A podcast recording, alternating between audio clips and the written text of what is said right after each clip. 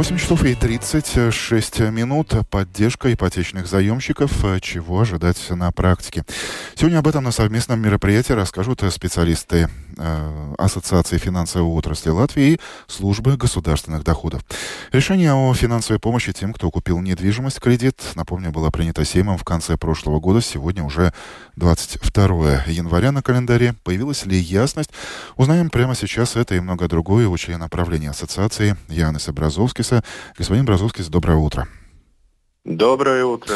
Спасибо, Ит... что пригласили. А, итак, поддержка получателей ипотеки переходит в практическую плоскость. И самый главный вопрос, когда и кому. Скажите, все ли уже известно и понятно? А, да, большое спасибо за вопрос. А, с, с того времени, как закон был принят, мы с коллегами из банков и вместе с коллегами из службы госдоходов э, интенсивно работали над как вы правильно сказали, над практическим э, э, решениями этого закона, закона, который уже в силе с начала этого года. Э, да, ясность у нас есть. Уже мы знаем, что мы до завтрашнего дня банки перечислят уже ту первую сумму, которую надо перечислять службе госдоходов это 0,5% от э, уже э, тех э, ипотечных кредитов, которые были выданы до 31 октября прошлого года. Так что это по тому, как мы платим значит, эту пошлину. Ну а, а дальше касается... должно последовать действие со стороны государственных э, доходов э, службы СГД. Означает ли это, что компенсация будет автоматически перечислена на кредитный счет получателя ипотечного кредита непосредственно в банк э, или финансовое учреждение, где была получена ипотека, но не на расчетный счет или банковскую карту этого человека? Каков этот порядок? Значит так, э, э, это очень-очень важный вопрос. Во-первых, э, что мы знаем, что есть у нас тут разные ребята очень умные, которые мошенничеством занимаются. Поэтому очень важно всем клиентам знать, что ГЛУС, служба госдоходов с клиентами, значит, никакой коммуникации вести не будет. Ни смс-ами, никакими другими способами. Значит, э, банк работает напрямую с службой госдоходов. Э, мы до, э, до апреля этого года подаем службу госдоходов информацию о, там, о клиенте, которому надо выплатить значит, компенсацию, суммы компенсации – и э, э, расчетные счета, на которые они должны э, эти деньги поступать. Так что тут работа только банка и службы госдоходов. Это очень важно, что клиенту ничего делать э, в этом процессе э, не надо будет, а просто там э, надо будет, наверное, на, ну, согласовывать, на какой расчетный счет. Вы хорош, хороший вопрос задали. А, сумма мог, может быть перечислена на указанный счет именно заемщика. Это очень важно, что это сам заемщик, а не какие-то третьи лица, э, потому что ситуации разные у нас могут быть, кто-то за нас платит и так далее, но это именно заемщику. И еще важно, что этот ну, мог, может перечисляться на любой указанный счет, а в любом, даже в другом государстве, на который, но, в которое может, э, будет, э, может быть произведен, э, произведена выплата компенсации.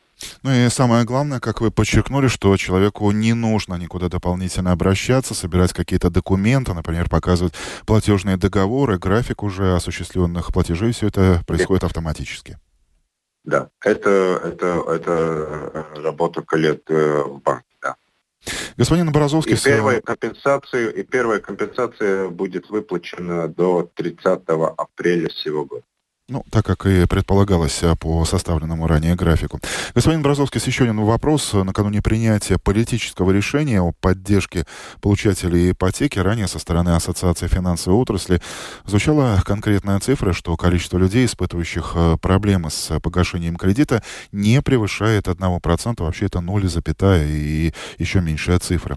В то же самое время Банк Латвии предупреждал, что из-за роста процентных ставок в зоне риска могут оказаться около 13% заемщиков. Скажите, какова ситуация с должниками на сегодняшний день? Изменилась ли она? Ну, я должен еще раз э, подчеркнуть то, что большое спасибо за дисциплинированность э, нашим э, заемщикам, нашим клиентам.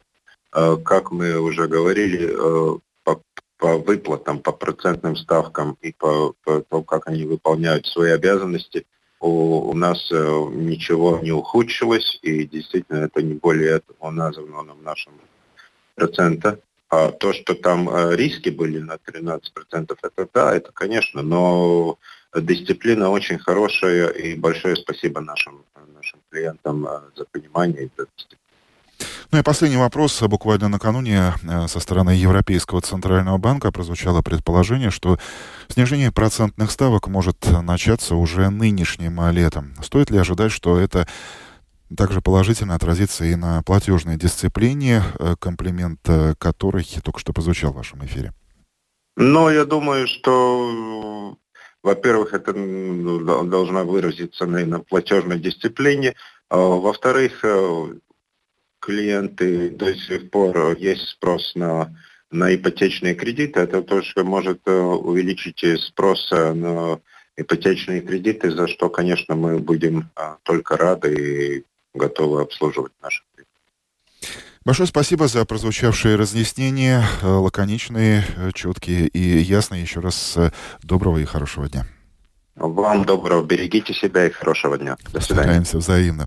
Иоаннис Бразовский, член правления Ассоциации финансовой отрасли Латвии, о том, как на практике будет выглядеть заявленная государством выплата компенсации тем, кто имеет э, ипотечные кредиты. Как сказал наш собеседник, уже к завтрашнему дню банки выполнят свою часть так называемой домашней э, работы. Ну а служба государственных доходов, которая займется администрированием этой помощи, свои обязательства Э, перед банками выполнит до конца первого квартала, то есть э, фактически до э, в апреле месяце все это произойдет. И самое важное, что человеку не нужно никуда обращаться, собирать какие-либо документы. Все это происходит автоматически.